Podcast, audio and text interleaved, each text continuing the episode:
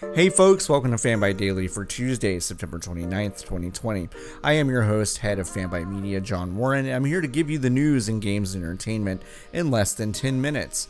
CD Projekt Red sent out an email to employees signaling the start of mandatory crunch in the lead up to Cyberpunk 2077's release in November, according to a report from Jason Schreier and Bloomberg. Crunch, in case you didn't know, is the shorthand for enforced overtime, typically in the lead up to a large milestone, such as a publisher update or full release date. In CD Projekt Red's case, uh, this uh, expression of crunch means a mandatory sixth workday. The email from studio head Adam Badowski is as follows Quote, Starting today, the entire development studio is in overdrive. I take it upon myself to receive the full backlash for the decision. I know this is in direct opposition to what we've said about Crunch. It's also in direct opposition to what I personally grew to believe a while back that Crunch should never be the answer, but we've extended all other possible means of navigating the situation. End quote. This extra workday will be a paid one uh, in, in, accordance with Polish law. Crunch has been a hot topic in games ever since we entered the social media age, where stories of overwork are more readily shared. Companies like Naughty Dog have come under fire for their recent crunch practices, uh, especially with their massive The Last of Us Part 2 release. CD Projekt Red was asked point blank about crunch last June by Kotaku. At the time, the studio said they were taking steps to eliminate crunch in their company. It appears, even as Cyberpunk 2077 faced uh, several delays leading up to this final November 19th release date, CD Projekt Red has chosen to go back on that promise in lieu of facing another delay. Uh, some notes on this. It's important to point out that delaying a game doesn't necessarily circumvent labor issues like crunch, and it's difficult to get around the fact that many studios in the industry are built on the efforts of people who work more than a five day week, whether it's company enforced or not. This crunch mentality is a bit distinct from mandatory crunch, which, paid or not, flies in the face of what folks in labor movements have been working toward for many, many years. I could go on about whether more work during the week actually leads to more efficient or better work. Most studies say it doesn't. But I want to instead focus on a common reply to this story I've seen online today. It's the idea that uh, CD Projekt SA, the overarching parent company of the Red Development Studio, has investors to report to. It's commonly cited as a reason why delaying Cyberpunk 2077 again simply cannot be done. First of all, yes, CD Projekt SA has investors, and it is by volume the people of Poland. CD Projekt SA is a publicly traded company on the Warsaw Stock Exchange. Uh, they also have some majority shareholders, including some individuals and venture capital firms.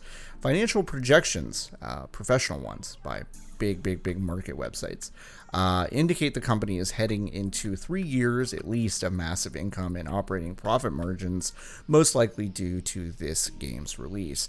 It has been years since the last since the studio's last major release, but the company has carried an operating profit for quite some time. This is all to say that yes, the people who have invested in this company are seeking a return, but the company has consistently delivered this even when game output is low.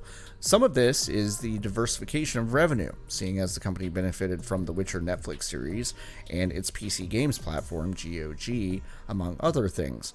The company is currently sitting at a $10 billion valuation. And I would argue uh, that CD Projekt SA is one of the most untouchable studios in the entire industry. That its investors need a Q4 2020 profit to believe in the future of this company is a ludicrous idea, and any investor disinterested in the retention and happiness of its employees isn't worth spit, to be frank. So please, when you pop off about the immediate interest of stakeholders, try not to do it with invisible distance of people who actually know what they're talking about. It's embarrassing. Moving on, uh, Disney announced today that they will soon cut 28,000 jobs from its parks division, which they say is a direct result of closures stemming from COVID 19 concerns. About two thirds of the layoffs are part time positions, the company said. Disney didn't provide a breakdown of where these layoffs will occur geographically, but it has parks in Anaheim, Orlando, Shanghai, Paris, Tokyo, and Hong Kong. In the statement, Disney placed much of the blame on California Governor Gavin Newsom for not taking the steps to allow Disneyland in Anaheim to reopen. New COVID cases are appearing at a rate of 4.4 per 100,000 people daily in Orange County, which is keeping the county in its current phase of reopenings. As part of the new uh, Pokemon Direct this morning, uh, the Pokemon Company announced the new DLC for Pokemon Sword and Shield called the Crown Tundra will be available on October 22nd. What's in the DLC? Well, new story content, new raids, a new mode featuring characters from the original story, new Pokemon, and the return of every legendary Pokemon from every previous game. That's kind of a big one. Uh, you can check out our posts about the new content on fanbyte.com with the full presentation and more details, including info about a mode called Dynamax Adventures. Doesn't that sound cool? Anyway, go check it out. Uh, two very quick notes. Uh, we knew EA Play is recently relabeled subscription service was coming to Xbox Game Pass, but we weren't quite sure when. Uh, well, we know now that EA Play will be on Xbox Game Pass the day Xbox Series X and S launch on November 10th. That means you'll be able to grab all 100 or so games from Game Pass in addition to nearly 200 games from EA's service. Again, it's the best deal in games. It's getting better too. It's wild. Uh, finally, Borat is getting a sequel. Uh, Amazon bought the rights to it. It has already been filmed. It will be out on Amazon Prime in late October just in time for the election. My wife. That's it for Fan Fanbyte Daily. Please come back again tomorrow and give this podcast a like and subscribe if you haven't already. Uh, reviews are great too, so please. Uh, and tell your friends. Uh, it's a good show. Also, be sure to visit fanbyte.com slash podcasts or podcastnet.work to listen to all of our great shows like Fanwidth, the Fanbyte podcast. Great episode that we posted today. Uh, thank you so much for hanging out, and I will see y'all tomorrow.